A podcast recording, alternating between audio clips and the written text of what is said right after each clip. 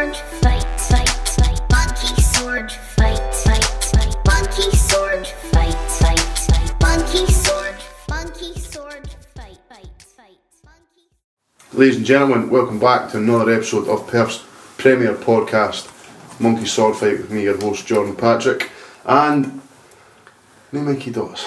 Me and Mikey Dots again, but he's back for Saturday's episode. Yeah, exactly. Uh, one You year don't even say it's a anniversary. word with dots though, so That's alright, I could hit you with one if you want. Shall we introduce who we've got first? first of all, we've got Andy Mack on the ones and twos as per usual. What's happening?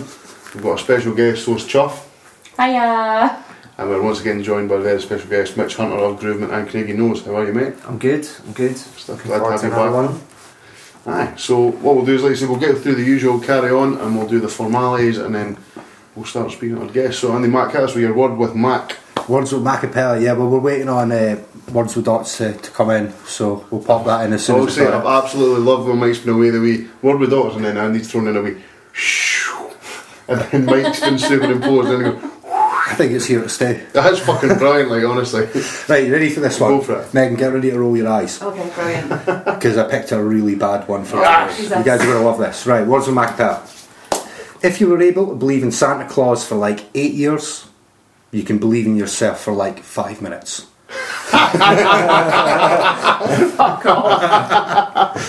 That's fucking brilliant, man. Jesus. That's really bad. So what we'll do is we'll insert words with dots here. Aye, While planning may define a structure, it may also prevent the idea from finding its own form. There's a little rain in the background just for effect, too. Love ya. We don't, we don't know what it is yet, so we can't kind of respond to it, but I'm sure it'll be good. fucking right. Well done, Mike. Fantastic, pal. Another Bunch here. Uh, once again, you can find us on our email address is monkeyswordfightpodcast at gmail.com. Facebook Monkey Sword Fight. We can get quite a few bra no suggestions, which we'll get to later on. We'll do a little bit of sports. Uh, I have got some feedback. I had people shouting at me when we had drinks in the house on Sunday for the World Cup final. It was basically chuffing Rachel. Hi, Rachel. Hi, Rachel. Oh, hi, Rachel. Hi, Rachel. Cool. That's that out of the way for the week. Um, basically saying they would like us to do an episode without any sports. That would be amazing. Yep, no problem. So we can fit that one in. World Cup's over and there's a couple of weeks till the the the football starts again. So maybe Saturday's episode we'll do without any sports. I'd like that. It's going to be hard. I can't worry. We'll just yeah. edit like for whenever we talk about sports, we just get one of us going. We're allowed talking about sports tonight, though, yeah? Oh yeah, fuck Just a wee bit. Right, cool. Um, well, did anyone have up yourself? Any had any feedback this week? Uh, not to me directly, but uh, a lot of bra nose and that coming in, and the Twitter's now over 300 followers. And the Podbean numbers have gone a wee bit mental in that as well. So, where before it was taking, I don't know, it took nearly three months to get the first thousand downloads on Podbean, should probably go through that in at least half the time this time. So, So about thank you. 160 very, episodes very, a week getting downloaded. It's awesome. very fucking much to every single one of you who has listened and let us take this little thing that me and my pal recorded a year ago for 20 minutes to having a couple of thousand people listening. Mm-hmm. So, aye, pretty fucking doss. We had our pal uh, Mark Grinley got in touch to say he started listening after his beard got an honourable mention last week. Yep. It's a powerful fucking beard though. Yep. Well, we always give folk shout outs. Everybody that sends stuff in for us to read or gets in contact, whatever, we always give them a shout out. So Aye. keep sending us stuff, keep messaging us. It's good. Um, so, we're joined once again by Mitch Hunter of Groovement Craigie Knows How are you, bud? I'm good. I'm good. We're here with some very exciting news and development in the, the local Perth night scene. Yep. So, do tell, man. Go ahead. Um, so after five years, we've moved out of the ice factory. So the last event was our fifth birthday, which was a nice way to say bye to the club.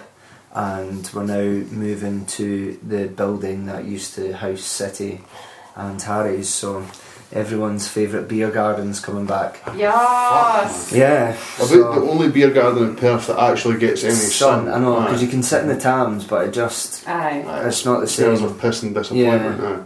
Um, It's a big space as well outside City. Yeah. And you guys have actually played there way back in the yeah, day I know, as well. when we yeah, went- remember yeah, that. yeah, Graham used to get us in when we were like 16 to DJ because we were probably cheap. Because we were cheaper than everyone else. So this is amazing. We're in a nightclub and we're only 15, 16. But yeah, it'll be good because it means there's. I think they're planning to get the big screen up again. So Oh, brilliant. yeah, so what it'll shame it wasn't open for this World Cup? I know. Well, he was, he, was, he was trying to get it all set up and all the paperwork through, but he just didn't have.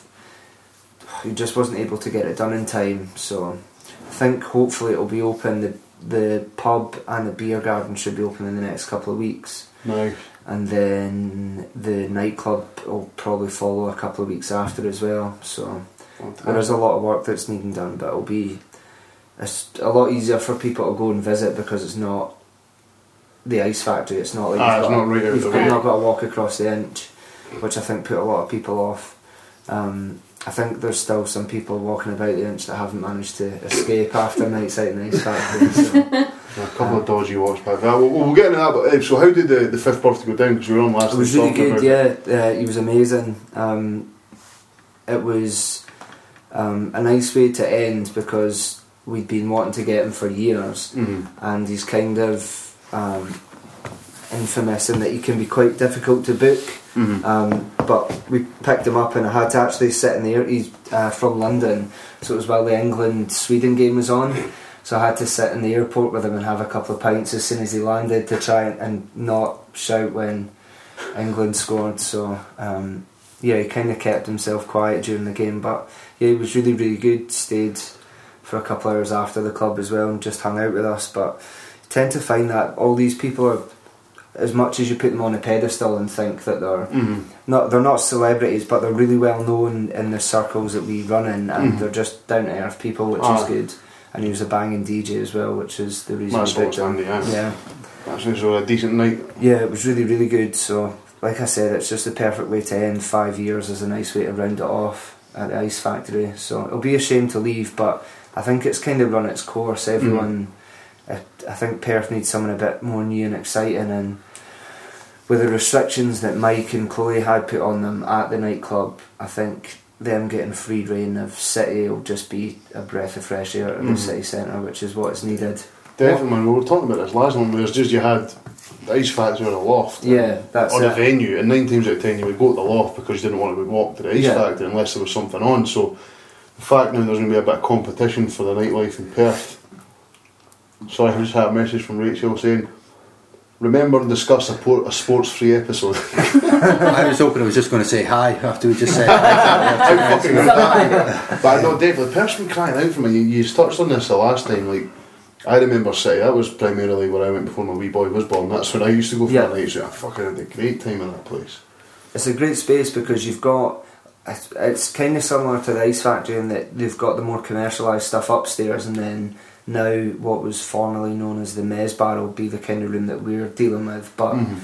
it's it means that you can go there during the day, have drinks and stuff, and then if you want to keep partying, you can go upstairs. Mhm. If some of you are into dance music, fair enough, stay in the Mez Bar. But if some of you aren't into that sort of stuff, Just you go go upstairs. That's So I mean, it kind of covers all aspects of clubbing, hopefully, which is what they're aiming for. Well, that's what pers- another person was because, like you said, the Ice Factory used to have all the different stuff on all the levels. Yeah, Like, I think they even used to do like hip hop down. Oh, Oh, yeah. the bottom, Casbah yeah, the the nice Casbah. bit of it. Yeah, Oh, yeah. that was my favourite room as well. Aye. Plus, the inexplicable gold camel was always amazing when you were absolutely wasted. Yeah, I think that that room was just so well well set up. But I But just love thing about the Ice Factory. It was like a fucking maze. So if you're Yeah. absolutely wankers, you're like, where the fuck Yeah. am I? Mm-hmm. That's what clubbing should be. You should just forget about everything else while you're in Just there. Just go wandering. Yeah. aye. Seriously, because you get even clubs in Dundee and that, like, like it's not the best place. in the world. What was it? What is it? I can't remember what it's called now. But Fat, Fat Sam. Sam's. I've been yeah, I've lost in there Oh, a few so times. many things. You just you're like, what's doing here? I fucking love this tune. You'll find yourself on an 80s floor for 45 minutes. I minutes. used to go to parties and that when I used to live down south, down places like Slough. It'd be warehouses, and like the the walls would be knocked in, so it'd be just a big circle, and you would go literally from room to room. It'd be drum hmm. and bass here, then you got like garage two step in this room, then there's hmm. dance in this room, hip hop over here, just totally That's you wild. Need. But I mean, for you guys, what an opportunity! You've hmm. cut your teeth for five years down at the Ice Factory. You've learned a lot of stuff. Yeah, and now you've got the opportunity to go and literally rebuild a brand, a venue, you know, right in the centre of Perth. and Yeah. go out and just Right when the buzz is good as well. the So like you've got you've built your own buzz for 5 years. So now that folks see that your name's to something. You know what I Yeah, mean? it's, So it's perfect in the sense that we're start the the actual club itself is just a shell at the moment, so Mm. it's our chance to properly put our stamp on it. We so you're that- getting some design input on the maze. I hope so. I keep bugging him. He must be getting sick of me just being like, oh, let's do this, let's do that. But I think he appreciates it because it obviously shows that we care. So Aye, these are actually we're wanting to, working. yeah, that, that middle room's going to be hopefully completely to our preference in terms of lighting, sound. He's really good. Mike Jordan's really, really good with sound anyway. Um, so he'll he'll look after all that. But in terms of having it dark, smoky, and kind of confined, yeah, yeah. that's that's exactly what we're going for. Because that top room's quite cavernous, so it'll be it'll be a nice change to come from upstairs into the bottom room. That's going to be kind of s- small and smoky. the upstairs are a really funny shape for a nightclub. If I remember right, so it was like a weird sort of like bottleneck dance floor, and then there was the, the like- fucking balcony. yeah, like, it was yeah. about twenty feet above it. Yeah, there's- then- But was there not another balcony on the opposite side yeah, where the there DJ is. sat Yeah, now? be- behind Yeah. the behind the DJ booth, there's another. you can turn it into another dance floor, but it's it's so there was a stage as well, like a wee mini stage. That's Oh right, my god. I've seen so many drunk people fall off that. I know. Yeah. How many, how many times then did you lose your mates and just do fucking laps around it? Yeah. Or you just go Just up the balcony, just up in the balcony, Matt. I was saying, I was talking the other day because I was saying to my mates this open, I was like, I'd perfected the art of carrying six cherry VKs. Like, I was like that, like one, two. Yeah, when you go in there and they're selling six for six quid, what am I going to do? That's right. Yeah. used to come out there with diabetes. Did you go last night? I never slept. Like, you on the sweaters? No, man, very K, very brother. Oh, those are the days. So what's what's the sorry? I was going to ask what the design's going to be like because I I was was just gonna say, what's- so what's the layout the, gonna be the I'm rest of the club? I'm not 100% sure in terms of the top room. I think it'll probably, because the way that the actual building is, I don't think it'll be very. I think it'd be pretty difficult to change the way that's set out. Uh-huh. So I think there'll still be. There's two bars at either end. Uh, there's a bar at either end, Mhm. and then the dance floor will be in the middle, and then opposite the DJ booth and up will be the That was a the VIP, VIP. before. aye, He's yeah. going to use that again, I think, Mhm. which is quite a good space, and you could hopefully as well. People use it as, I mean, the downstairs bit's got loads of room as well, so you hopefully use it as like a function room if folk Mm. want to book out for parties. I know they're getting pool tables and puggies and stuff. Oh, but- that's brilliant. So Yeah. they're making it like a. Is it still going to be like a sports bar then, or? Kind of, yeah. I think he's just going to keep it really basic because I think all people in Perth want is a nice setting f- just to go and drink at, which Aye. is what you don't need. To, I don't think you really need to do too much No. to the building. Like I think people have fallen short in Perth of trying to overcomplicate things before. Whereas if you just keep it simple, if you've got good beer, plenty of choice, and then it's reasonably priced, and Mm. he's got the best location in Perth, and you can't really go wrong. Because I think the best venue right now, just in general, like the, I think the best like new open place is probably the venue. Not that it's new open, Mhm. but like he seems to have just set on an idea and Yeah, just he's- ran yeah, with it, and it's just outperforming all the time. But it'd be good to see a bit of competition. It'd be What good to like, it? constantly end up in the loft or me complaining about going to the venue because that one time they played 80s music and I got angry. It was a fucking wench. See that? So what about the, the Harry's bit? Is that still going on? That's going to be a bar and restaurant, I think. Oh, nice. So, yeah, I'm not sure exactly what style of food or anything that they're going to be doing, but Perth's going to be absolutely buzzing for this. Like. I know Aye. the good thing is as well they've got Brewdog opening as well. Oh yeah, So, of course. Is that on. George Street? Yeah, Yeah. where Cafe Canto was, I think, just on the corner. Oh, nice. That would be brilliant. So I, I think. can't wait to spend £7.50 for a pint. Well, that's what I, I'm not massive on craft beer, but I like a craft beer, but I just don't like the prices. yeah, Yeah. I like one or two. That's it though. I'm not, I'm not going there for any length Yeah. of time. yeah, you can't oh. tan ten of them. Elvis juice, man. That Brewdog Elvis juice, have you tried it? I've no- It's like the sort of dark, sort of stout ale, but it's mixed with like blackberries and stuff like that. You think it's minging, but honestly, it's and it gets you drunk from the legs up. So you, if you feel fine. Your top half is you know you're sitting there, and then you get up to go for a piss, and you're, fucking- you're all over the place. Oh, that'd be good, man. Like Aye. getting some new venues and that opened up in the town. it's- It's I- I- that. I think that whole area will be good as well because you've got from the bottom of Mill Street coming up where they've done all the. That street looks Aye. fucking amazing, Yeah, man. I looks was I got dropped off there the other day, and I couldn't believe how fucking good it looks. So, see if like in the summer they could get some sort of like pop up things in there as well, man, just to get people. Because like I say, the only problem with it is because it's at the back of the high street. It's never fucking busy. Do you know what I mean? Like they should- if they could get some stuff on there and actually get a bit of buzz and a bit of atmosphere, like fucking. That's where they should put the market rather than in the middle of the high street. Yeah. You've got this beautiful street that leads, like you say, up to where the bar and grill's going to be. So The reason they won't ever do that though is because it's got traffic down it. The reason they always shove it on the high street is because you're not going to mess with cars. fucking Perth Council. Hmm. I said, so is there plans? So is it usually going to be like resident? Does that be every weekend? I hope so. I think I think we're going to try and put on slightly more parties than we were before, Mm-hmm. just because it's a city centre location. So you'll probably get slightly more footfall. The room that we're in is going to be better suited to us because it's slightly smaller Mhm. and it's got lower lower ceilings. It's just that type of music that we play. It fits perfectly. Ah. So I think it'll probably entice a couple of more people into that style of Mhm. dance music that probably wouldn't have went otherwise because as much as the Ice Factory is kind of famed and it's got a good reputation, there's a lot of people that get put off by it because they think, oh, people just go there to take drugs and fuck, like get off their face, but it's not the case at all. Aye. Um, and hopefully this new place will kind of open those people's eyes to it as well. Give like a more mainstream audience an idea Yeah. of what you are doing, Yeah. especially like say if they're they've got the option of going up and down as well. Exactly, yeah, just so they can dip in and out if it Mhm. gets a bit too intense for them, which no doubt it probably will sometimes. But It's too much. yeah, yeah. I've been doing it like I remember you said that it's quite difficult to try and find the tunes in that that you're listening to. So I've been fucking on a mission to try and search through. I was going through SoundCloud. I was in a Gold Rush a couple of weeks ago with my pal, and I was looking at all the records. Like they've got the wee, like the electronic bit at the back, and I was just like, "Fuck, I don't know what any of this sounds like." I was like, "I'm gonna have to just bite the bullet and buy some fucking records." So once I get next time I get my paycheck, then he's just going to come in and I'll have a radio, a wee uh, record player. So I'm just like, Have a great wee time to yourself. That's the thing. That generally, with that style of music, a lot of the amazing stuff's made by some fifty-five-year-old guy in Norway who just makes it in his bedroom. It can just be Aye. so random. Whereas these people get a lot of these that style of music. These people don't. They're not obsessed about making it big. They just really love that music. So Mhm. they'll spend 20, 30 years buying hardware, keyboards, all this sort of stuff, and just making amazing music, but never really ha- feeling the need to put it out there. Mhm. Which is we've we've released a couple of records from people that just run YouTube channels. On the most recent one we've done, it was just a guy who does a YouTube channel and he shows people how to use synthesizers and he had never put anything out so Max was just like let's let's make an EP and the reception from it's been amazing so Mm.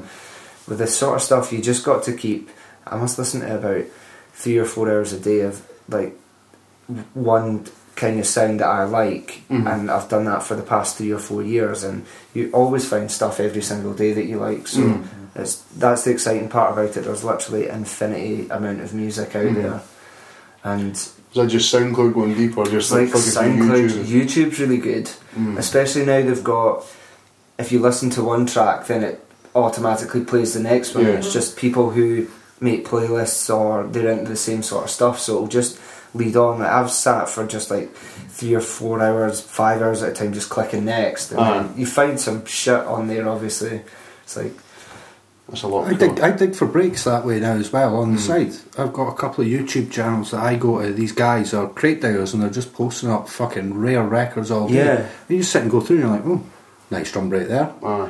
I'll take that, I'll take that, I could use that, flip that, do whatever. You know, like you say, sometimes you, you can spend hours going through some shite. yeah, you, you never find anything. Yeah, Yeah, and then some days you come on, it's just whatever you click on, it's just fucking gold, man. Um, I'm big on the YouTube digging and that and discovery as well. That's what I use. Do you, do you do you guys make your own tunes or like? Uh, I'm not very good.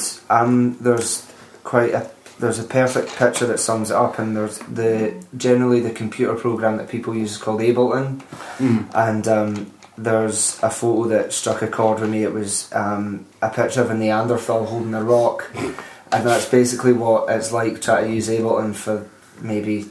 For me, it's been about 18 months now of just You should try Fruity Loops. pra- practicing. Yeah, I know that's Try Fruity. so um, Max is really good. So I tend to, I'll mutter something, and he'll, because we're so close, he knows what I mean, and he Mm. can he can make make that sound on Mm. Ableton. And we've put out one we did a record called we did it under an alias called the Craigie Cartel, and put that out. It's called Half Life, and that there's um, we thought it was okay, and we decided just to put it out, and then.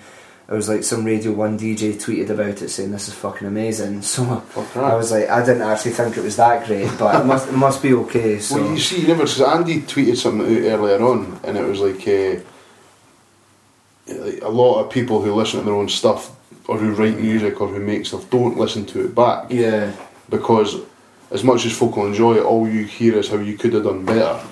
So I suppose, like, and that's the problem a lot. And as soon as you start believing your own hype, that's when you stop trying as hard. that's it. If we've put out quite a lot of mixes, so it's like maybe an hour, or two hours of us just DJing, and we've put them out on some podcasts or like some mix series this year. Mm-hmm. And I tend to never listen to them back because I just end up picking them apart or getting pissed off that I should have mixed it in at a certain point or I could have beat matched it better or but Yeah, I think everyone's they're always their own worst critic. Well, I I've never really done anything apart from play bass in a band, and nobody ever fucking listens to the bassist anyway. But it was when I done the, the stand up thing. I've been thinking, I've been watching that video back. I could change that around. I can make that different. That's what's good about it though. You can the stuff with stand up especially. It's just practice. The more you you. I've seen like you've got to eat, shit about a thousand times doing stand up before you'll actually get some flow. Aye, You've got to watch though, because it's a double-edged sword. You've got to watch that you don't end up being one of these people that over dialed. Well, it's never it's never right, and you're always fiddling and tweaking, and hmm. by you tweak so much that you actually lose the magic of what it's all about. Hmm. Yeah. Um, so it's about being able to be objective and stand back, and it's being like, this is what the best I can do. But you go back to stuff two years later and go, I never mixed that. yeah, it's, it's, you know what I mean. But but that's because you're always learning, you're always developing. Aye. And same for like talking about making beats or making tracks. You know what I mean? So if he's got more people, or if you've got like a list of potential people lined up that you want to guest at a new place, Um, yeah, we've got a really really amazing DJ booked for Halloween that we've not allowed to release just yet because we've not paid him. But um, he's he'll play this guy's from London. He's actually really good friends with Radioactive Man who we just booked, and he plays techno but he scratches as well. So yeah, I had, I've seen him once before, and people dance differently when he's DJing. He's just got this knack of making people that would normally stand at the bar or on the dance floor twerking. so it's just that fucking yeah, for that. yeah. I'm No, excited. going out on Halloween now. Yeah, I'm really excited. And Halloween's always the best night out of the year anyway because Right. people always kind of go for it at Halloween. They get dressed up, and it's generally the best atmosphere, even more so than um, New Year, I would say, because I think there's a lot of pressure for people to have a good time on New Year's Eve. I don't like New Year. Nah, neither do I. It's like Neither you must go I. out and enjoy yourself at this exact moment. It's like maybe I don't feel like that today though. Do you know what I mean? Of course, yeah. yeah. what day on Halloween it is? Twenty.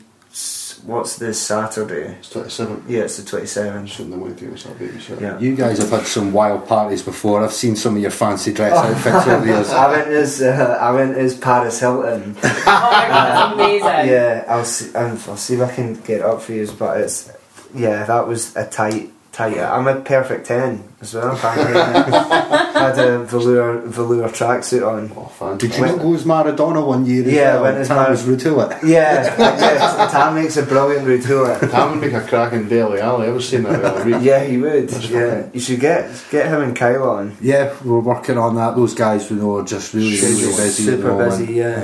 Um, I need to see him this week though, so we'll catch him. Yeah, ta- Rude, the, I think the last three have been Maradona, Paris Hilton, and um, I was going to say Ainsley Harriott was Mr. Motivator. It was Mr. Same guy, really, though, isn't it? Ah, yeah. Kind of. A black No, no, 90s you- TV person who just. Ah, Ainsley Harriott terrifies me. I've, I've, me and my fiance have said if we win the lottery, well, in fact, I said this, I'm going to get Ainsley Harriott to cook at the wedding. I think he'd be worth it. You think so? I think so, yeah. I think he just annoyed the fuck out of me, man. Eh? He looks like he's on the gear. He does, yeah. Those eyes, like, he's burned pretty intense, man. He's either on the gear or he's killing small children on the side. Well, that's it. I'm, I, I, I like him, but I'm too scared. I'm scared to like him too much because I fear that he might be next on Project Yewtree. I'm not- Hashtag me too with the NC Harry. Uh, fucking hell. I've got a wee question for you just about the Scottish Label Showcase. What's that all about then? That is um, my friend Matt Laidler who um, runs Hilltown Disco in Dundee with a couple of other boys. Is that with Dode as well? Dode is pals with him. Yeah, Yeah. he help, he helps out. I think he's got a little bit to do um, to do with it.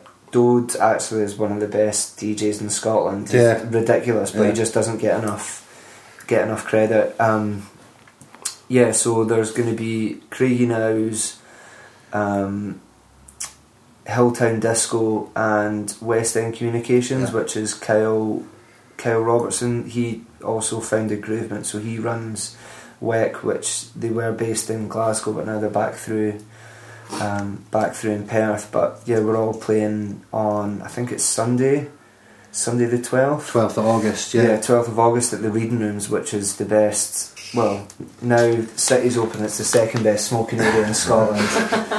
um, but I think they've got a guy doing um, a guy in Dundee who makes really good like uh, South American street food. He's doing Scran there, and then I think we're just doing an all day party, which will be good. So it's it's nice to. I think a lot of the the good thing about dance music is it is quite communal in the terms of that everyone like helps each other. Yeah. So no one would really well apart from that thing that happened with us a couple of weeks ago. But I must say, Yeah. you handled that like a fucking don. I was so so pissed off, and then I was just like, I'm not gonna even like. I just thought if I don't reply, then it just looks like we're just taking piss Ah. from folk.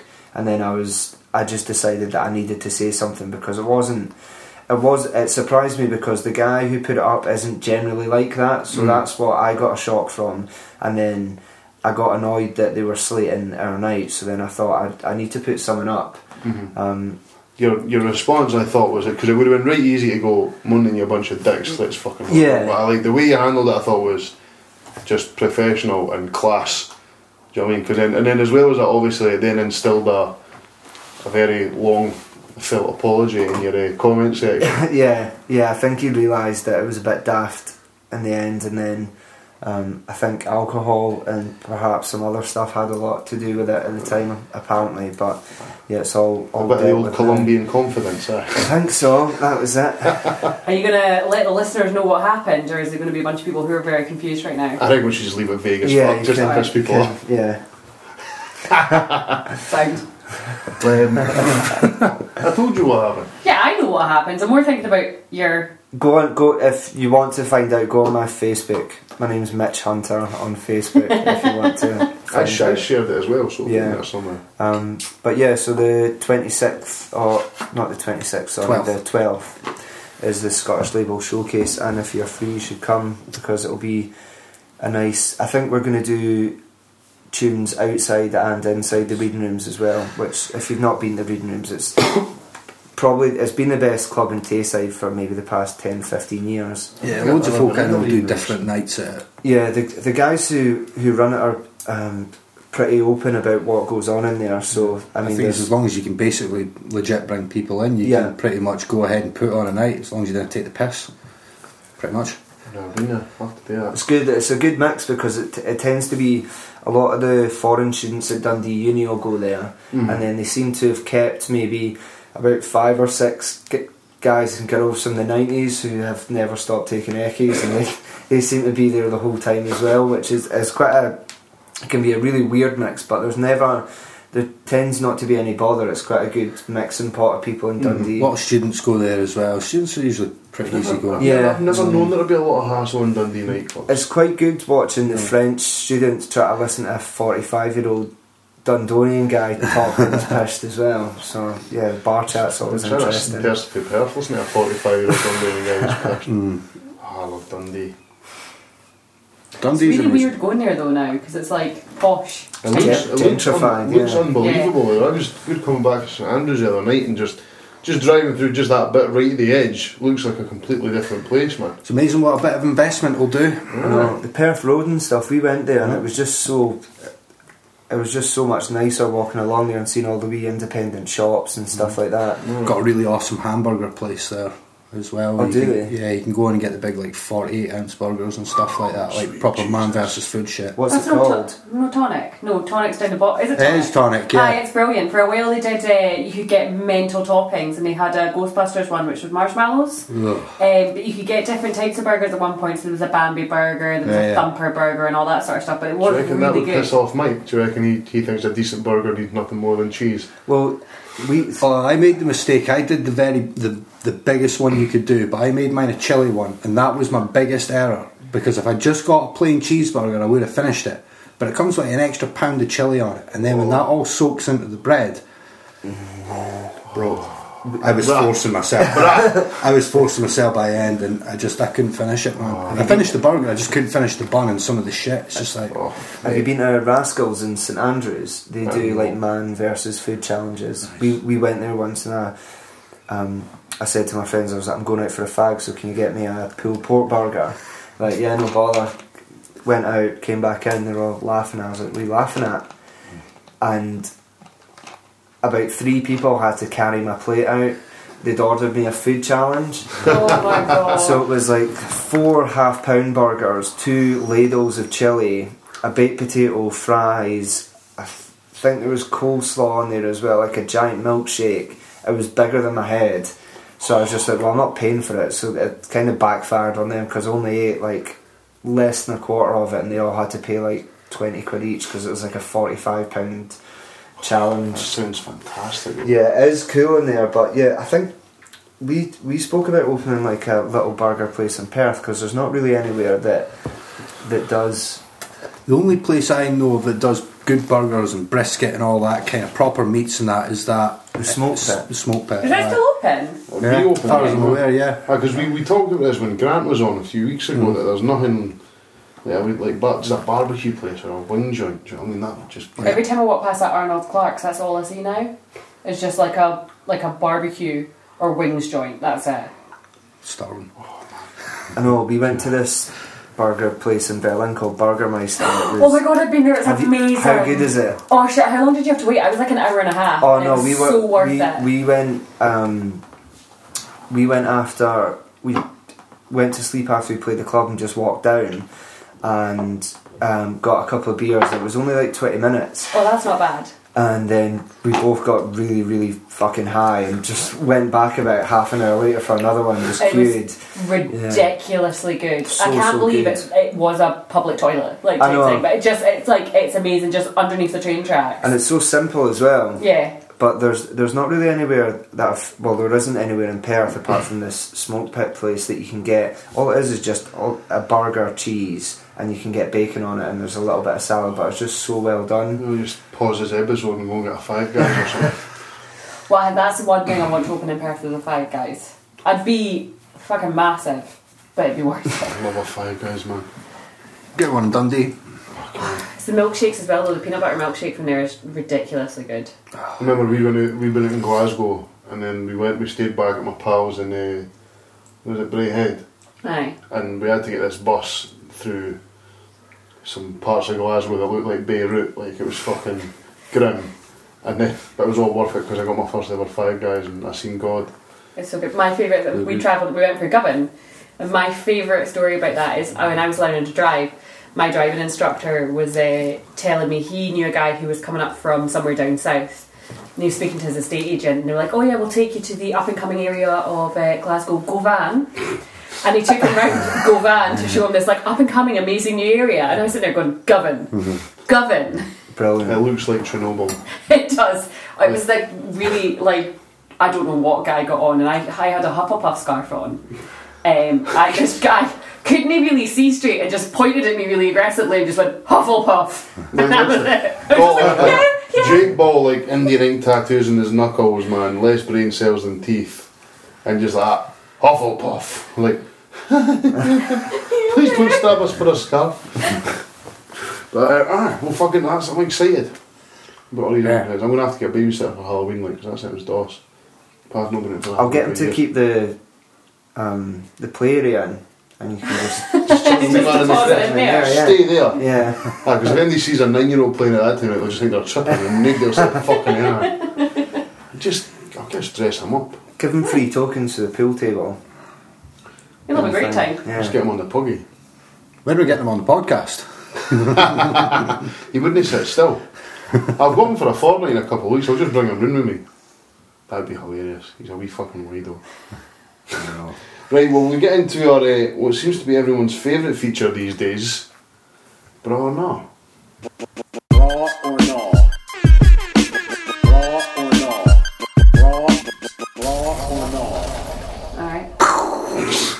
Magically get the theme music in there. Yeah. He, Mitch, Mitch, he chimed in with a few of them because he knew he was coming round. I think, uh, well, no, I, I was looking at them. There's a couple of them. I'm not sure if we've actually already done them. Right. But the first one is Mark Grinley. He said crisp sandwiches. I think Oh. we already did that though. didn't touched on them and it was a resounding bra. Yeah, you Yeah. can't not like crisp sandwiches. Yeah. Something wrong with you if you didn't. Heap, heaps of butter, press it down. Oh, I prefer to use sauce. Dairy cheese. Oh, mate. Oh! Dairy cheese spreadable, and then Oh, that fucking sounds crisps on it. Can you get a, a bomb sound coming in when you say that? I like uh, Drop the I- mic. Philadelphia as well.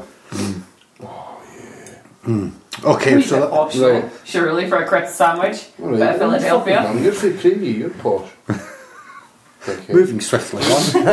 uh, so yeah, invited you on. I think we covered that. The next one he said was pie butties, but I think again we talked about that when Andy I- was on. We, do, we went over that pretty much anything on a roll is good. Yeah. There's nothing that you can't put on a roll that isn't improved. Because then the next one, Mark, this is his third in a row, he put Lorne Sausage, which again I think is another one that we, we've said again. It's Ah. Mark messaged us to say that he just done it. Mark works offshore.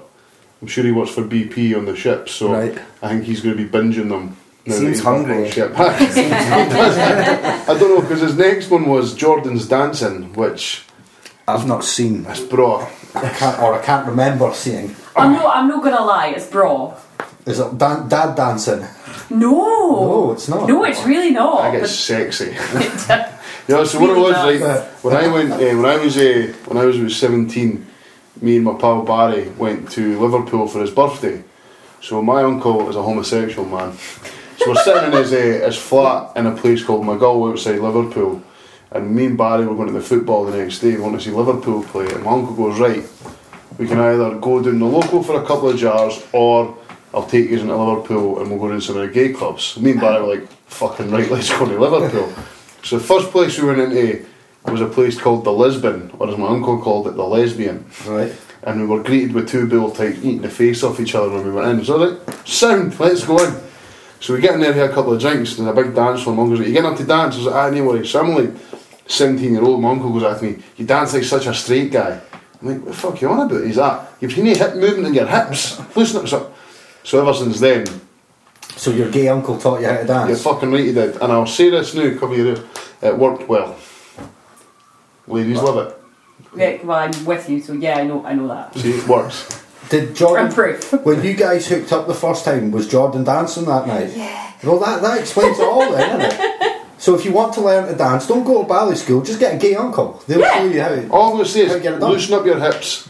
Don't don't just do the old just stand in two step click. Never click your fingers. Never click your fingers when you're dancing. No, no, no, no. It's on the hips. Do not be scared. If you think you're overdoing the hips, you're no. Snake hips is the way forward.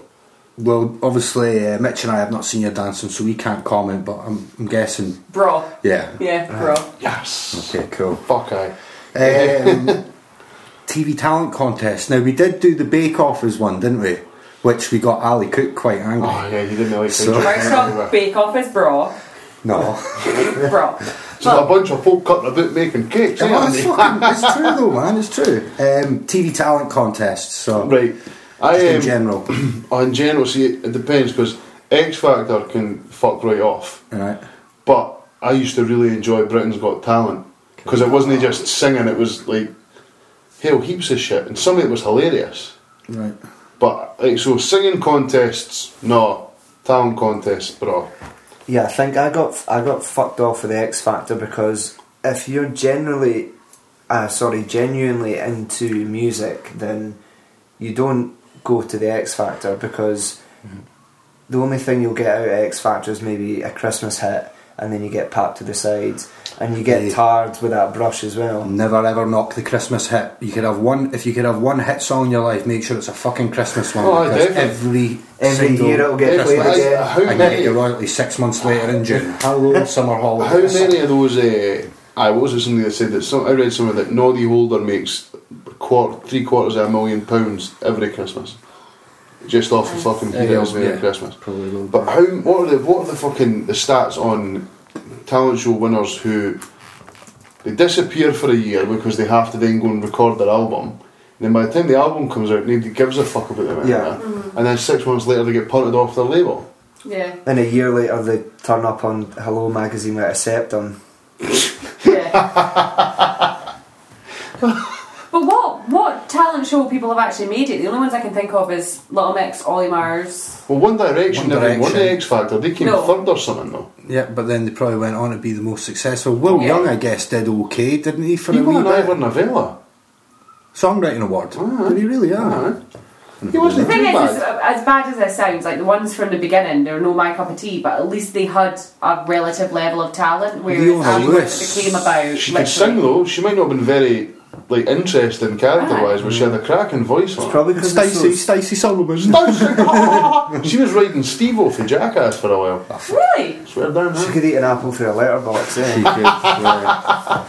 Um, so what we saying on TV talent it's, contest? it's a no for I'll go no for generalising. We'll say no. Um, Um, we've got the next one for our video for, for our good pal Mitch here. Uh, Gerry Cinnamon.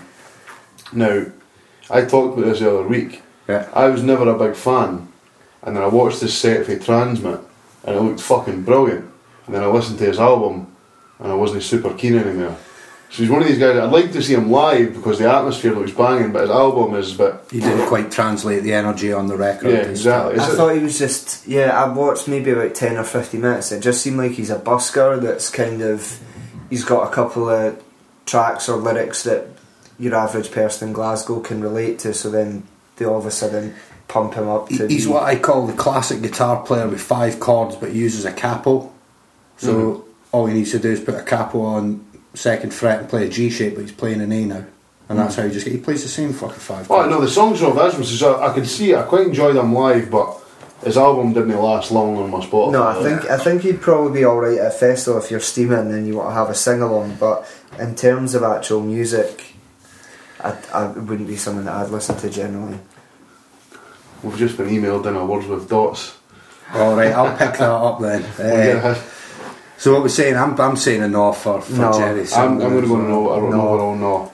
I'm Um, also going to just. No. mm, right now, actually, our very old Mitch here has also commented on something about last week underneath this, where he says he does have a man bag and he's had one for the past five years. Mitch, discuss. It's um, I had one. Was it maybe it's six years, 2012? Because I went through a stage when I wasn't built like a Shetland pony and had I could wear skinny jeans. Right. So, but because I was wearing skinny jeans, I couldn't fit anything in my pockets.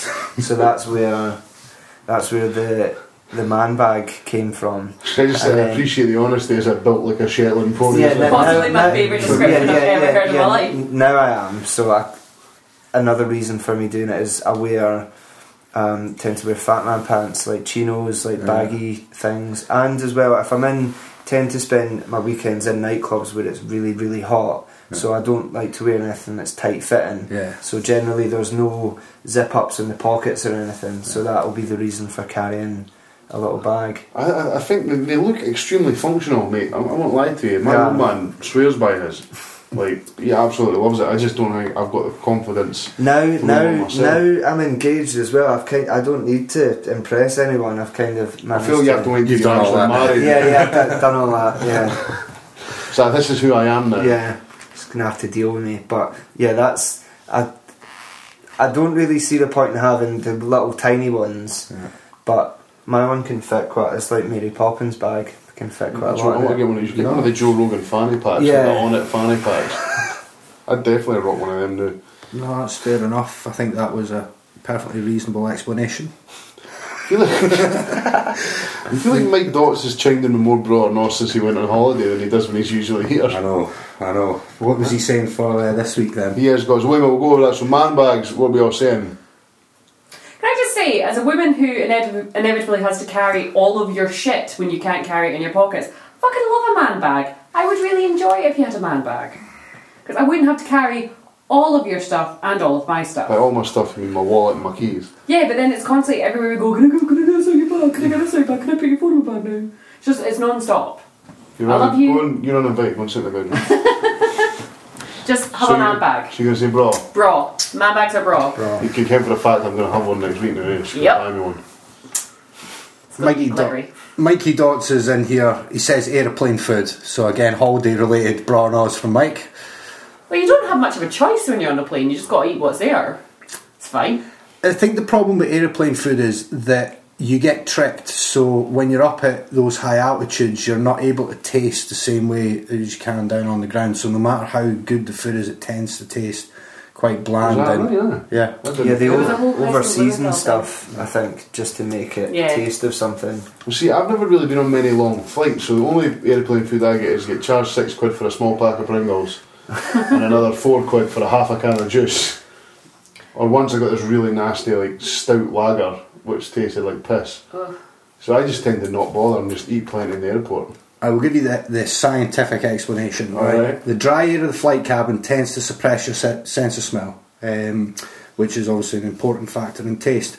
So low air pressure and background noises further impact the way we taste by repressing by repressing the ability to taste sweet and salty foods. So as I said, up at the higher pressures, it messes with your sense of smell. Therefore, things taste, tend to taste a bit bland and unappetising. Oh, ah, well, there you go. I got The more you food know. poisoning on a flight when I was 10 going oh. over to Orlando. Oh, right. and we landed and it was a chicken pesto baguette that I had.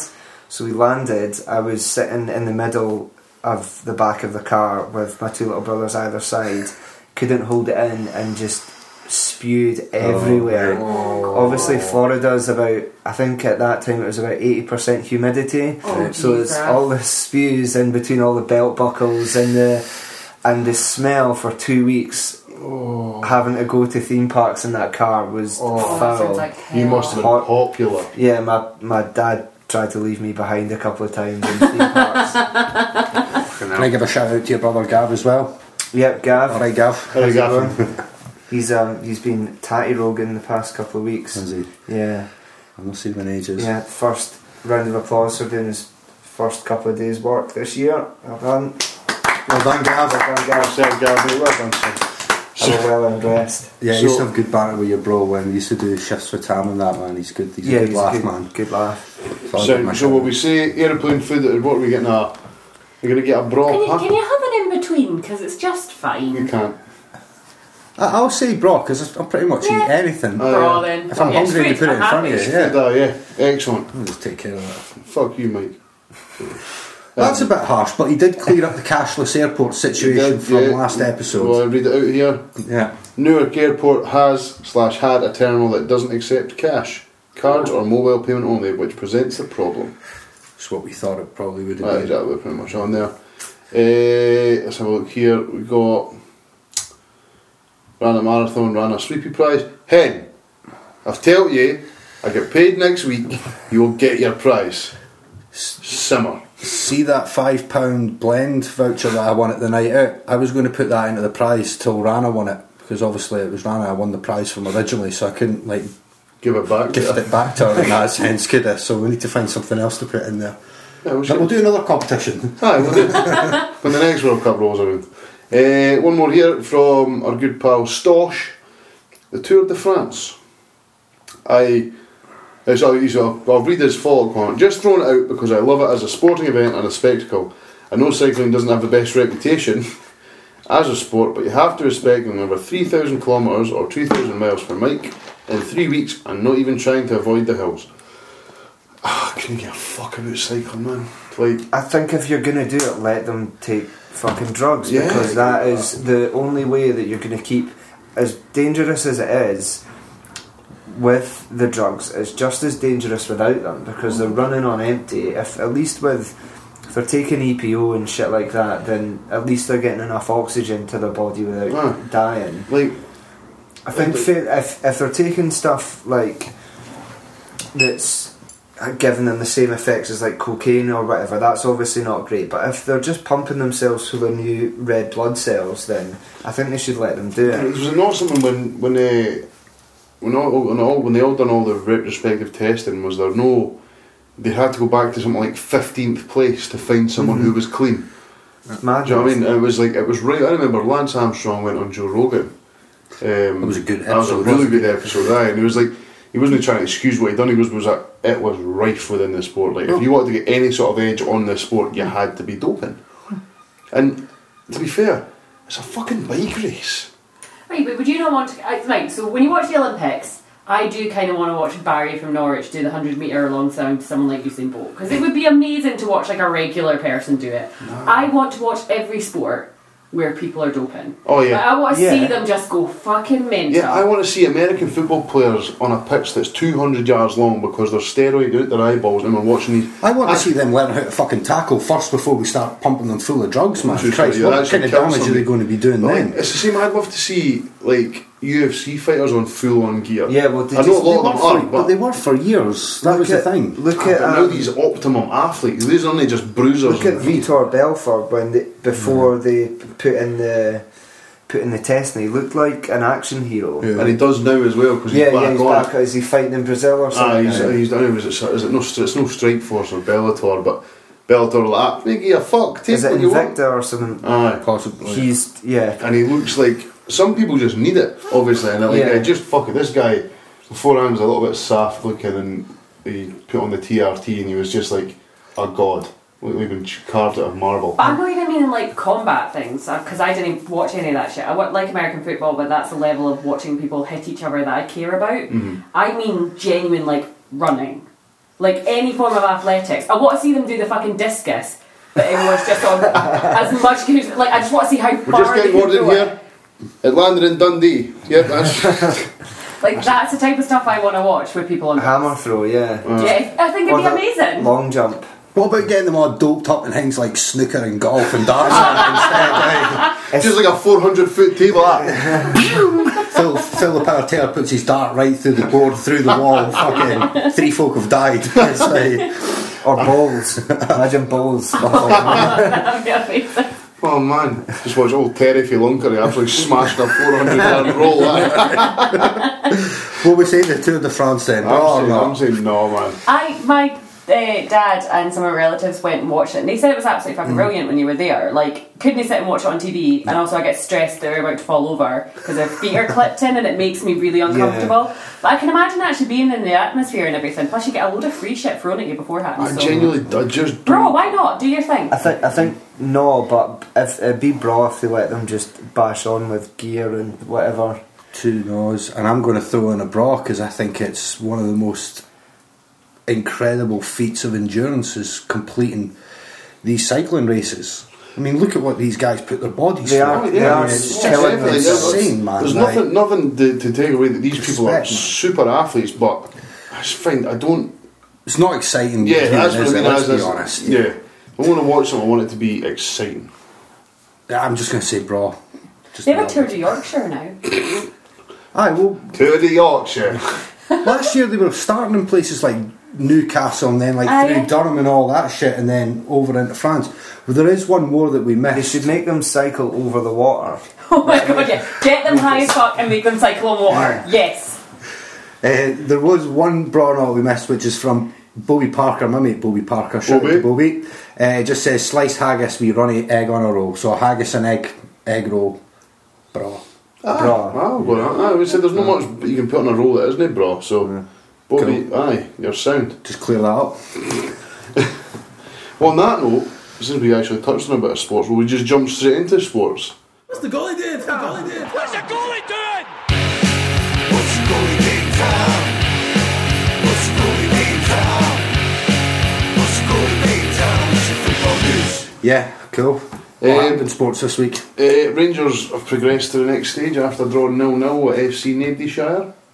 So have Hibs. So, uh, Hibs smashed. I know. I'm Actually, cracking uh, game.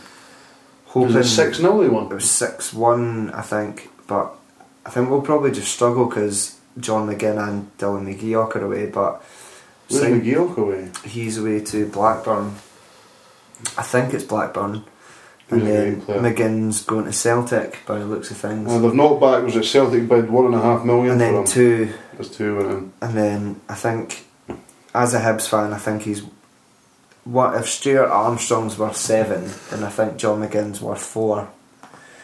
Celtic have got the money. I know, but I think he's out of contract next year, or so I'm to get something for him. I know we might as well just bite your hands off for it because otherwise we're going to end up with hee haw. Well, I'm just uh, really happy to Ken.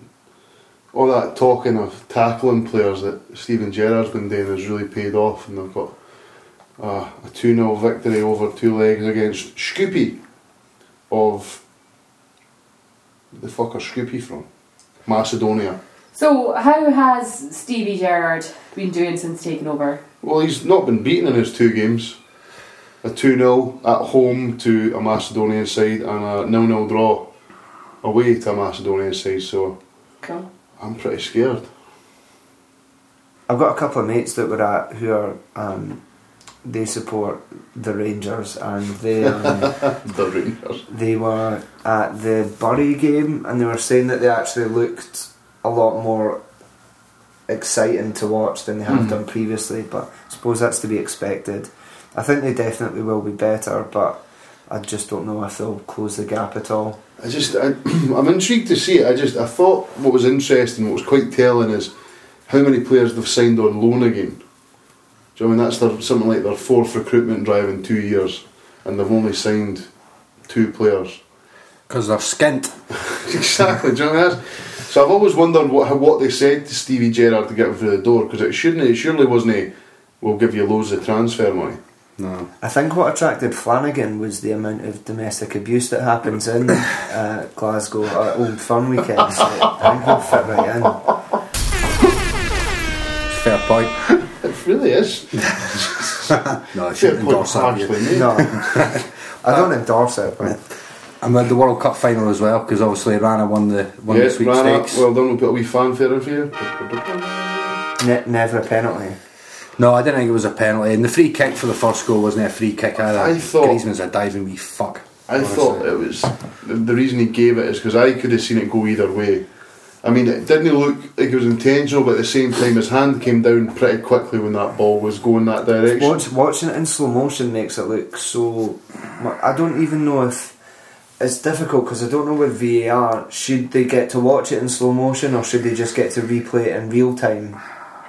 Because the it, it makes it like tackles look so much worse in slow motion. Generally, Yeah, I think they- they should show them in sort of a slow motion and in real time. But it- look, it's the thing with a technology like that. It's not goal line technology which is unanimous, decisive. Yeah. You know, the ball is either over the line or it isn't, and you get a thing on your watch. You've got the technology, but it still comes down to one person's interpretation of what it is that they've seen. Mm-hmm. So you all might look at that incident and go, "That's not a penalty," whereas I might look at it and go, "Well, I think it's a penalty, and here's my it- reason why." That's why I thought they had to give it because there was reasonable doubt either way. Yeah, And but I mean, it's to be not- clear beyond all doubt. But that's like, the way it looked to me. His hand wasn't in an unnatural position, and when that ball was hit off clear, his hand came down quite fast. For being up here, it was all of a sudden down at his leg. I felt sick What for about- Croatia. what Better team didn't win on the day for me. If you look at the stats of the match as well, See, I thought, man, it's a better team, but at the same time, France took their chances. Yeah, and I don't know, was Subasic injured? Because he never really made much of an attempt for the, a lot the of third the and goals. Yeah, it goals. seemed like he didn't fully extend his arms for a lot of them. I thought Mbappe wasn't he I didn't think sensational. he was anything special either. No, on in the the final. but- I mean, like I said, I didn't care if he was marked really well, but because he's been sensational the rest of the tournament. But Mm-hmm. I um, just feel sorry for Modric and Rakitic because they're probably not going to play. Modric is already dealing with the AIDS. You know what I mean? So I said this before, man. The boy does not look well. What? I have no idea who you're talking about, but that sounds harsh as fuck. Have you ever seen a picture of Luka Modric? I don't care. He's like a Gail Platt on Smack. Yeah. How pissed was sorry, this is nothing relating to the football, but how pissed was the Croatian person who the, was the doing the hugging at the the, end? president. Aye. or the Prime Minister. When only Putin had an umbrella. She Oh, was that's right. off her tits. I She was her. she was absolutely smashed. She'd probably been hilarious. hanging about with Maradona at half time in the bakery. Oh, he's just a wee bit skinny. I don't think he looks like he's got the, the HIV. So, the heft. but um, no, got in for Croatia. let's Got, I, be honest. I genuinely, I, I don't wanted. Croatia. I liked both teams. I wanted Croatia to win, but you say France just had the, the, their class. Their Paul players. Pogba fair made a statement as well, didn't he? Think about all the fucking shit he was getting from the media back Christmas time into January, February. He was getting dropped for games by Mourinho. That, He just gave that, him a big two 30, fingers, that man. 30 seconds that he had in the final where he did that sidewinder volley. Oh, the, the I know, I, yeah, I had a, I had a, moment, Ridiculous, I had a man. moment when he I was that, seeing it and when then he scored shortly after it, didn't he? And Yeah. that led to the goal. they were showing the, the highlights. It was uh, was it Pavard's goal against Argentina, that outside of the boot, and they just glides it. And I could watch that reverse angle all fucking day. Was that the goal of the tournament for you? Uh, For me, it was. I think so. Just Aye. raw technique. yeah, just just beautiful. The way he struck it was just fucking either that or um, was it De Bruyne's goal against He scored against Brazil. Brazil? That Na- one against Brazil. Nacho's goal as well, the right back for Spain, was it against Portugal? His was similar. Yeah, that was good. And then Ronaldo. I see. That's what I said. This was, in terms of goals scored, games played. Like I think this is the best World Cup I can remember since '98. Like it uh, just was. There wasn't many shite games, and the, the games that were shite, you knew they were going to be shite. The shite games were right at the start of the tournament because I, I actually tweeted out, you can find it on my feed, where I said pretty early on, about four or five days into the tournament, I was like, so far a lot of these games have been pretty shite. You know, there was a lot of sort of scrappy 1 0 wins, a lot of last minute goals and mm-hmm. that, but as it went on, it was Sensational. it was absolutely brilliant. What did And you think, Chuff? Just glad over. Oh my god, it lasted for six or seven years. and it, like, is it four and a half years I've got? Because it's not till December, I think. Was the one Qatar in one in December? It's getting moved to December. Yeah, I think the Fuck's finale is. December 18th or something Are like they that. going to stop Friday the Premiership? Or They'll have to. Yeah, so all the all the world football domestic calendars will need to get rejigged to accommodate this sham Apparently, of a well, World all I know, it said a tweet and it said this is it and how it's going to affect future football for years to come. Yeah, it's going to have a Oh. massive knock-on impact because Why is it in Qatar? Like, considering all the people money, that died money, and you know all the other shit, like. Because Because FIFA's money corrupt. talks. Can I just throw you a couple of things just to wrap up the World Cup chat? Yeah. Just because I was thinking about this before I came down today. A couple of interesting stats for you. Winning goals in the 90th minute or later at this World Cup, there were nine total. The most pre- uh, prior to that was in Brazil with four. Wow. So it just goes to show you there was a huge amount of last minute winners. There was nine games in total that were decided by a last minute goal. Also, my favourite goal of the tournament was Belgium's last minute winner against Japan. Lukaku's yes, dummy. That was beast. That was beast. Um, the other one I wanted to just bring up for you was the percentage of set piece goals at this World Cup, which was 43% goals scored really? from set pieces.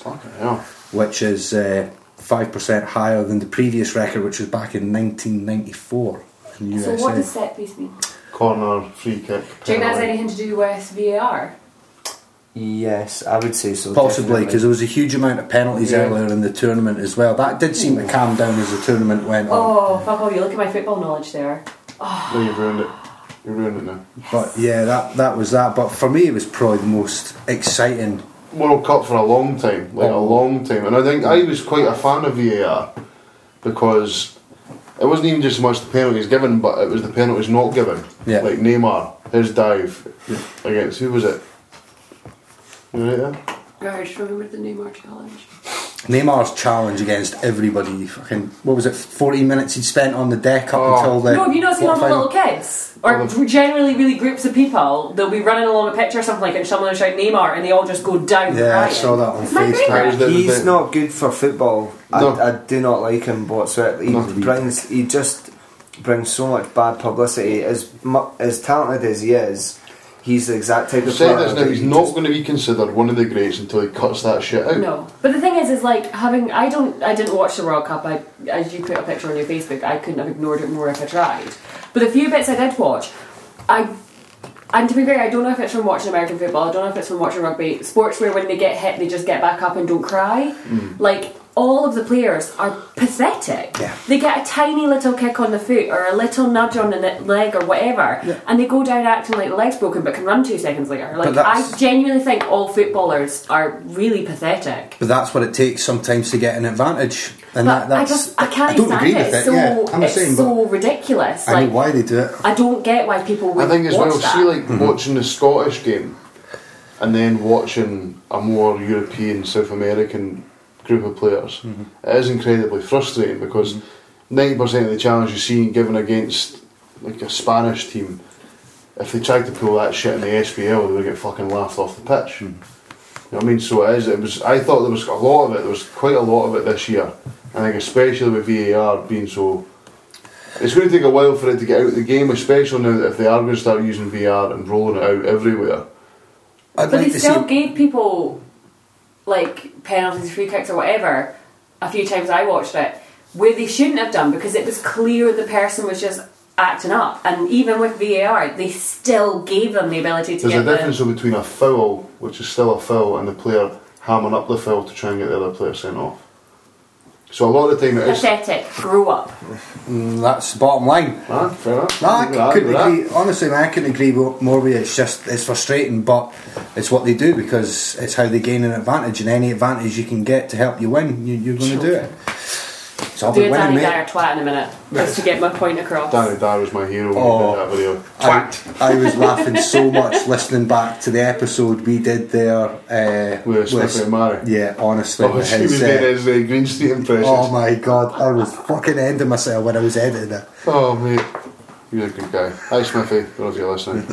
Yeah, we need to chuff and only listen to the episodes that he's on. I don't even listen to those. You stand your ground and fight. I watched the end of it. I was watch, I actually watched the end of it earlier when I was waiting for Megan to get him for the work, man. I was just like, this is fucking terrible. I was when they're all about to have the giant fight at the end and there's some weird little acoustic song playing over the top of it. I'm like, ah, what is the message they're trying to get across here? I was just laughing at my hand. She's like, Steve, why have you got me watching this as a guy getting a blowy after like 40 seconds of that? It's like, fuck's sake. Classic. Right, we're wrapping up sports yeah, then. we'll, go, we'll wrap up. sports. that was a lovely chat. Right, we have taken on board that people are not want to talk sports, so we will we'll do an episode at some point with zero sports. And it'll be getting cut down over the next couple of weeks anyway because no football on. Yeah, we're wrapping up for you. uh, So the football starts again. Yeah, oi, oi. The, How long is it? Like two, two, three weeks until is it football fourth starts? August? Is that it? That's when the SPL starts. A couple of weeks. Oh, yeah. one one sports thing that I'm excited about is Brock Lesnar fighting Daniel Cormier. Oh, Cormier will tie him up in two knots. I hope he does. Hope so, yeah. Fucking I hope that he does. that shit wound me up when he walked in. I know he's. It's like they're turning. He was trying to turn the UFC. Like Conor McGregor's already started. Started, but uh, it, UFC shouldn't be like I mean, you, can, you can believe what McGregor does. Like you can tell that's his shtick, that's his bravado, that's who he is as a person. Whereas Lesnar's never been allowed a microphone in WWE because he speaks like someone who's had a stroke, which is why he always had Paul Heyman doing his promos. because his shoulders are in the way of his vocal cords. He's an absolute monster. He I is a he? see as well actually Brendan Schaub and Dana White having a I wee saw that. spat. Yeah. Um, something to do with Brendan Schaub said something about a fighter that was misconstrued. Dana White piped up. Brendan Schaub's like, right, okay, take it easy. And then Brendan, eh, Dana White went back at him, so Brendan Schaub's like, okay, let me just have a look at you here. And then he turns out they're Eskimo brothers as well. Yeah, and then Dana White's dissing. He's like, you know, don't listen to this fucking idiot. He's six and four in the UFC and all. And then I kind of sit and think to myself, but Brendan Schaub does a huge amount to draw people into the world of UFC through all his podcasting and his stuff on Showtime and mm. obviously Fighter and the Kid and all that kind of stuff. And six and four heavyweight in the UFC isn't bad. Exactly right, with the, In Big Brown, of baby. Well, yeah. Shout out to Big Brown. but with no real like he was an American football player, wasn't he? He didn't have a massive yeah. fighting background. He's just an athlete. big boy. I fucking love Brendan. Wears those skinny jeans well for a big boy, don't he? Boys Wish I could my heart. pull that off. Boys got my heart. T-Fat K is one of the best podcasts out there. Yeah, he's the man. But yeah, it'd be funny if he got hold of Dana White and just fucking choked him out in two Dana White does seconds. my tits in. pay a lot of money to see that. That would Right, be well, we, we wrap up with the usual. That's a new favourite theme tune, people. What have you watching and listening to this week? What have you been watching or listening to this week? Boom. Beautiful. Oh, it's great. Andy Max the master of the intros. Don't take my singing for it. Okay. Uh, well, I'll kick things off then. Um, I started listening to. It just popped up on my Facebook a, few days ago. A guy called Patrick Topping. Um, a couple of videos popped up on my Facebook, and it was just some electronic. I seen a couple of videos of him at live gigs, and it just looked fucking brilliant. I think he plays. I've not really listened to much of his stuff, but I think he's kind of started off doing some like smaller gigs and then just exploded over the past few years. But I've I've never actually seen him play, but I have heard his name um, name bandied about before. But I think he does a lot of stuff like Radio One. The live videos look pretty good. I got, I was quite good. I had it on when I was cleaning the house the other day and had a wee jigging in my bath, my kitchen. Other than that, I've not been listening to Hell Heap. No. This is the last time. Chuff, anything interesting? Um, I've not been listening to anything new or watching anything new, but I'm replaying Rise of the Tomb Raider, ready for Shadow Tomb Raider coming out in September. So I'm more gaming right now. I'm terrible. at I was up at Murray Gedge the other night and he was playing that. He was just finishing off as well. oh, is he? Yeah, the new one's coming out and it's set uh, alright. all Mayan apocalypse and it looks really good. Yeah. Um, so I'm just kind of like killing a bit of time before it comes out, so I'm not buying another game Yeah. just to spend a couple of weeks on it or like a month and a half on it, and then something else comes out. These games are expensive these days and they didn't fucking last as long anymore. No, they didn't. But uh, that's, I when I played it originally to like 100% it because I'm one of them people. Um, it took a fair bit of time, so I'm just replaying just the story just now, and then be ready for that. So that's about all I'm doing really. Cool. Nice. I got loads. Ah. Since I saw you the other day. Right, so where are we going to start? First of all, I sat down the other night with uh, Murray and his sister and I watched an episode of The Inbetweeners. That was the third time I tried to watch an episode. Didn't as much as crack a smile or laugh once. Really? Didn't think it was even mildly amusing. See the, What a waste the of episode fucking where time the boy was. punches the fish to death on the boat. No, Thorpe Park. Fucking Thorpe Park. kills The me. one I was watching was uh, some like lassie one of them was trying to get with, and she had another mate that they put with a really geeky guy because apparently she like gave blowies and that. And like they went to some party, somebody's 18th party. Dude, I didn't even laugh once. It was fucking terrible. I don't understand why everybody thinks it's so Oh, funny. wait, It's a it's the type of humour I hate as well, which is just be as embarrassing as is physically Yeah. impo- as is physically possible, and Thing that's funny somehow. With that, I'd Peep Show was like that, but I really liked Peep Show. Whereas Inbetweeners, I didn't find Peep Show find was funny. clever though. I, Yeah, I never yeah, liked Peep. Show. It's a very unpopular opinion, but I could never get into Peep Show. It wasn't really my cup of tea either because it's the same. It's a sort of embarrassing thing. It just made you realise how shit some people's lives were, and how shit and boring they were. But a lot of the, they did have some quite clever quips in it, which I, I liked. But I'm the same with you, Andy. I didn't really get into the Inbetweeners. I watched the movies. I thought they were Movies, kind, yeah, I've seen the of first funny. one. It's fine. But yeah, the series I couldn't get into either. Yeah, I just, I just, I couldn't even as much as raise a smile. People who know me know that that's not really unusual for me. Um, so that's fair enough. A Couple of albums for you. Uh, got Lunar C's latest album, Dirt Brain. Lunar C was a, uh, he's a rapper from Bradford who exploded on the battle rap scene back in sort of about 2011 12, I think called Don't Flop. Oh, yeah, Don't you know Flop. Dav Lynch, Dav's always into it. He got me into Don't Flop actually. Uh, so I was listening to his album. It's pretty good, but it's one of these where the guy's just the best battle rapper in the UK. But like with Gerry Cinnamon, it doesn't translate to a record with with beats. Mm-hmm. For me, Yeah. anyway. Um, even though the beats and that, some of them were, were really good.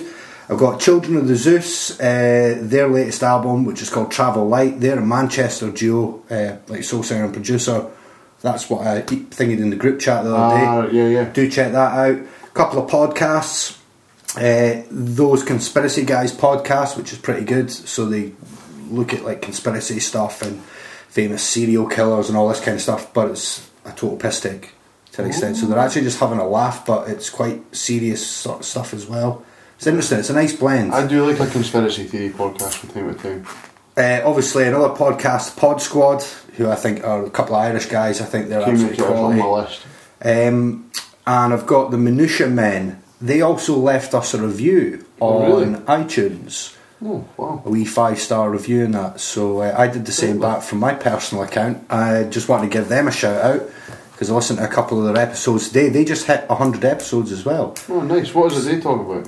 All sorts of stuff. sort of news stuff, funny stories in the news, just all sorts of Ah, bits and bobs. A butcher's. Um, and apart from that, I've just been collating some beats there, sent my boy Huss Kingpin, um, and just getting other bits and bobs ready in terms of mixing and that for some stuff for my major project next year. And looking for stories on the internet in case you're needing one for the end of the show today. So I've got a selection of three for you to choose from. Fuck I will we'll finish with Mitch. Have you been listening to anything interesting, my man? Um, a band called the London Funk All Stars. So they were around in the, I think it was like mid to late nineties.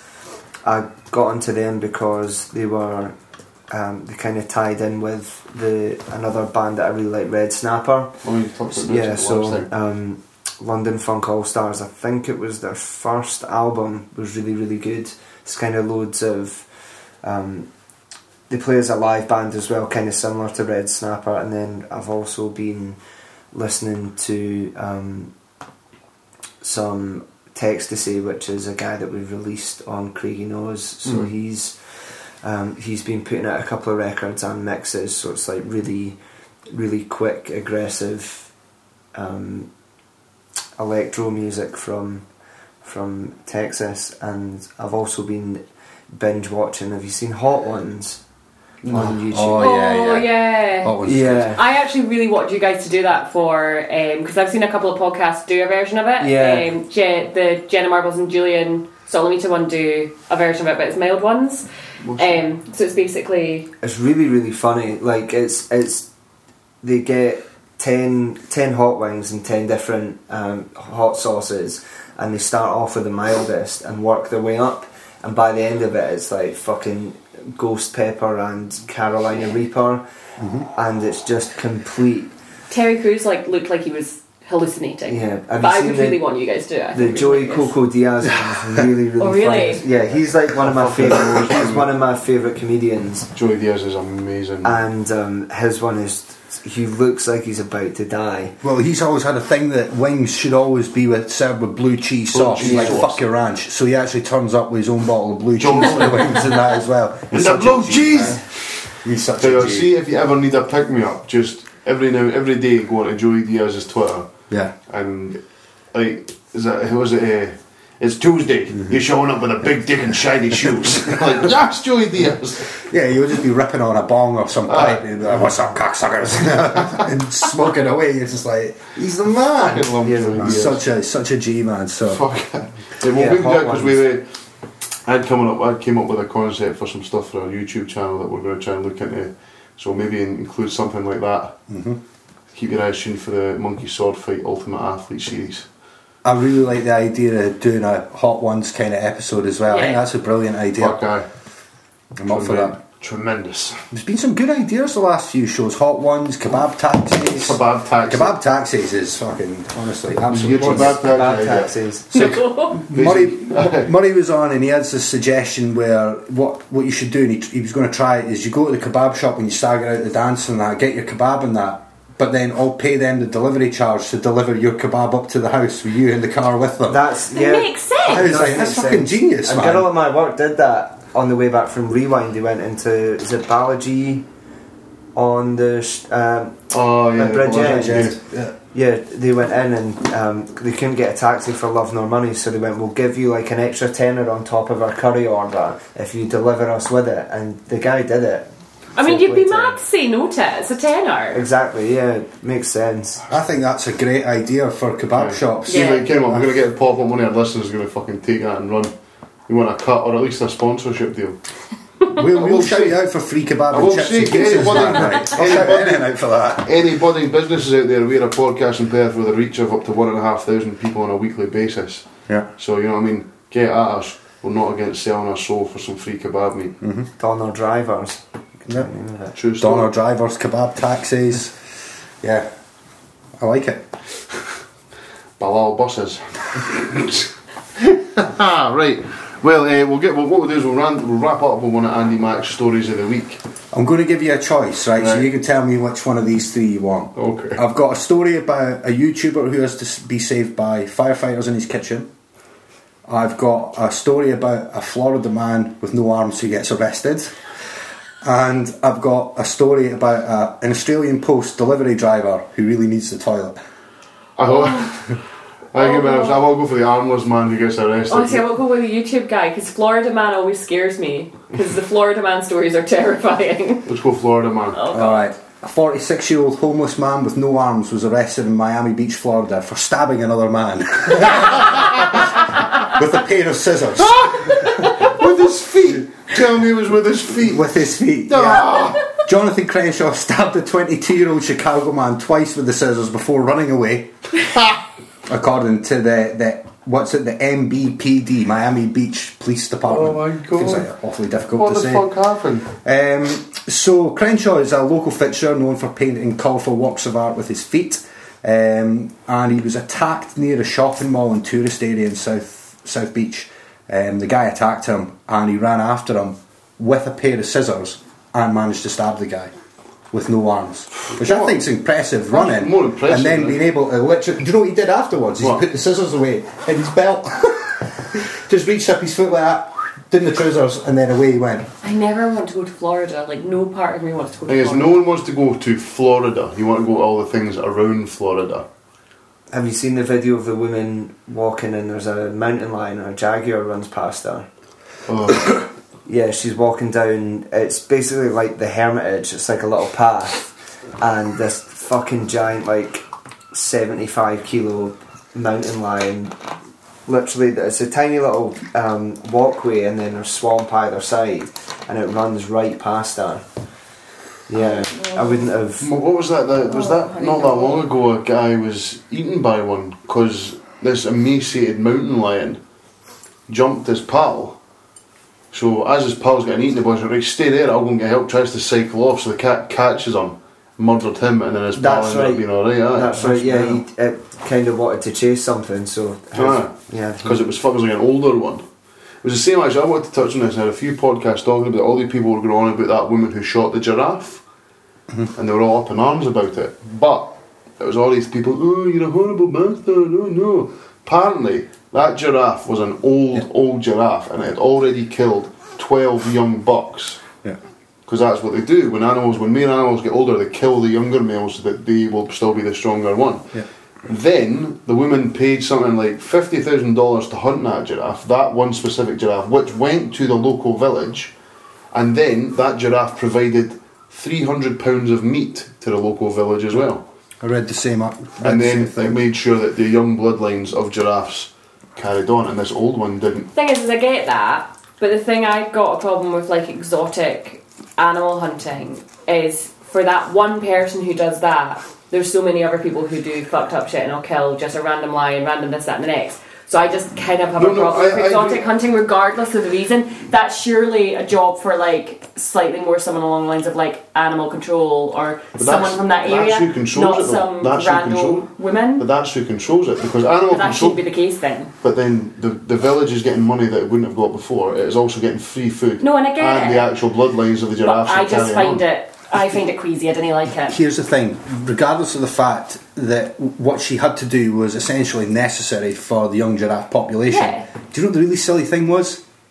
Sitting there getting your fucking photo taken It's- in front yeah. of you. yeah, Yeah, That's- if yes. you get your It's jollies off by glorifying killing something, there's something not. I agree. With, I, I, do, I do mm. not agree with trophy hunting whatsoever. However, if it is done in line with conservationists, if it is done in line with the law, and you're not just sitting there touching yourself because you've got a photo of a giraffe, which oh, who was it?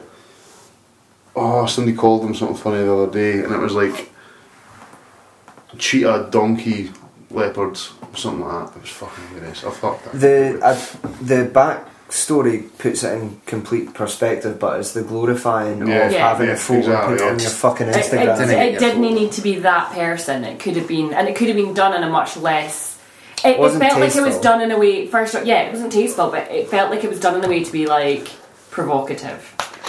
Is is any form of releasing a wild game like Yeah, I, that? I agree with you. It should never be photo And The problem I have as well is with all the people online who don't actually understand that the people that benefit from this will take that all day. Or if you're going to put the photo, out, at least put the Put the explanation. explanation on it. exactly, Because the thing is, is in that instance may have been fine. I still don't agree with it, but may have been fine.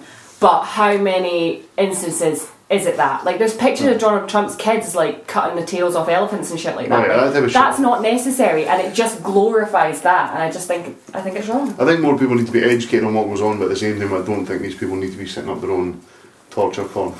I don't want to finish on a downer note for the day, so I'm going to share the YouTube story with you. Yes! 'cause Oh I my know god, I'm so happy. Right, here we go. YouTuber saved by firefighters after cementing his own head in microwave. Okay. Basically, uh, this guy, Jay Swingler, uh, and his group of friends mixed seven bags of polyfiller before they poured it around his head, which was protected by a plastic bag inside the appliance. Uh, and then their intention was to use the microwave as a mould. Uh, unfortunately, they fucked it up, and the emergency services spent an hour trying to cut him free, which was quite difficult because by the time it had set, they were chipping away with like proper like hammer and chisel thing at this polyfiller all around his face and his head, his skull, whatever. And then they broke a bit off and had enough to get a sort of straw sort of tube in there so he could breathe in that. But it took them about an hour and a half. Anyway, the guy's got a YouTube channel, so I'm quite keen to go and have a look at what other pranks he oh gets up Right, to. God. YouTube seems like the weirdest thing because, like, Why would you for the most part, I watch makeup tutorials and food videos, and then every so often I watch like that Jenna Marbles once a week paints herself to look like a chair. That's like my ideal content. But there's people that I don't, I don't understand YouTube. That's why women live longer than men. That, that is exactly In a why things that like that. So I think it's just clear to the listeners: whatever you do, don't attempt to cement your head into a microwave Who would have that thought? Who wants views that much? well, that's the the, ever, the never-ending battle to get views, isn't it? Against the algorithm of YouTube now, it's That- so you're, so now just that, difficult. you're now just that fanny who put your head in a microwave and filled it with cement. Yeah, but I bet he's got loads of like loyal ten-year-old followers.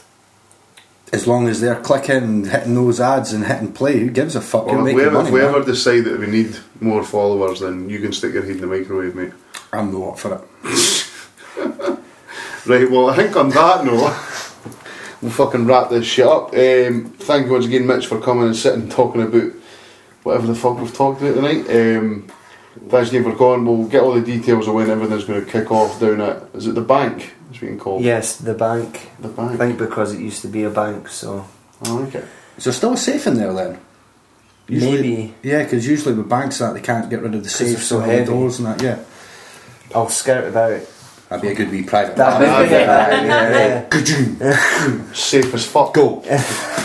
Uh, But then- thanks again, Mitch. Uh, you want to shout out your social media? Uh, yeah, get us on Groovement Perth. Um, if you want to be friends with us, add Guy Groover.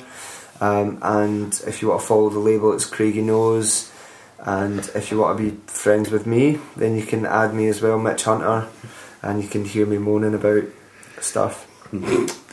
That's it. Nice. Like it. Chuff. I don't know mine. Fair enough. I still don't know my Twitter handle. I'd have to go on Twitter and find out. So That's alright. We'll, We'll stick it up at some point. We'll shout you out.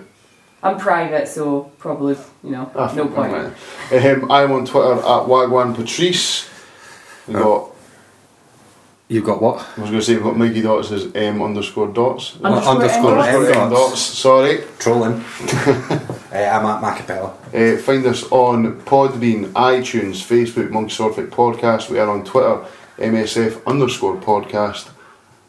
You've got an Instagram now as well. We also have an Instagram, which is MSF underscore podcast, I believe. Don't know. Mike set it up and then he went on holiday. Ah, yeah, so I fucked off with the details. Well, just search Monkey Swordfight on Instagram.